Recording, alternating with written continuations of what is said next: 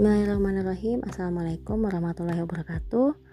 Hari ini memasuki tantangan hari ke-9 di zona 3 komunikasi produktif Kelas Bunda Sayang Institut Ibu Profesional Batch 7 Kali ini partner komunikasi saya adalah sulung saya yang berusia 8 tahun.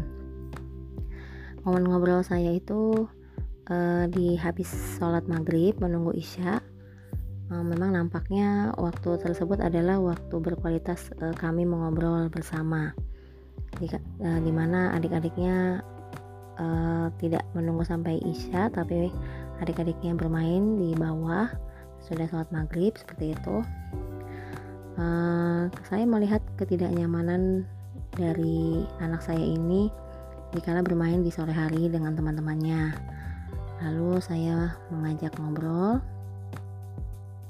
saya mencoba berempati kepadanya uh, saya bilang saya merasakan bahwa ada ketidaknyamanan. Uh, saya gali saya ingin tahu kenapa seperti itu.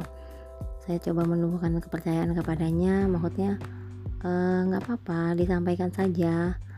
Akhirnya um, mungkin nggak entah lah entah ya apa memang saya mungkin sedikit memaksa atau gimana tapi dengan nada ramah seperti itu dengan nada ramah mautnya saya bilang sampaikan saja bunda ingin tahu kenapa uh, kenapa kamu tidak ingin bermain dengan teman yang satu itu gitu.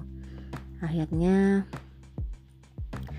uh, dengan setelah beberapa lama akhirnya dia mengaku juga oh iya karena dia pernah begini. Ya sudah akhirnya dari situ mengalirlah percakapan kami. Uh, saya saya berusaha bahas uh, dulu juga apa refleksi pengalaman ya refleksi pengalaman dulu saya juga ada teman yang seperti itu. Uh, apa yang harus dilakukan jika kita sudah terjebak uh, di misalkan ada kejadian seperti itu lagi? Saya sampaikan uh, kalau misalkan kita tidak bisa membela diri kita tidak bisa berbicara dengan teman kita itu yang uh, menyakiti kita kita cari bantuan saat itu juga gitu. Uh, biarkan orang dewasa yang uh, apa namanya yang menyelesaikannya seperti itu. Uh, jadi akhirnya dia paham bahwa uh, sebetulnya memang tidak apa-apa meminta bantuan uh, apa namanya ataupun berbicara tentang apa yang dia rasakan itu tidak apa-apa karena perasaan perasaan dia itu berharga seperti itu alhamdulillah dia jadi lebih terbuka lebih semangat uh, semoga bisa menjaga dirinya sendiri di masa-masa yang akan datang. Terima kasih. Assalamualaikum warahmatullahi wabarakatuh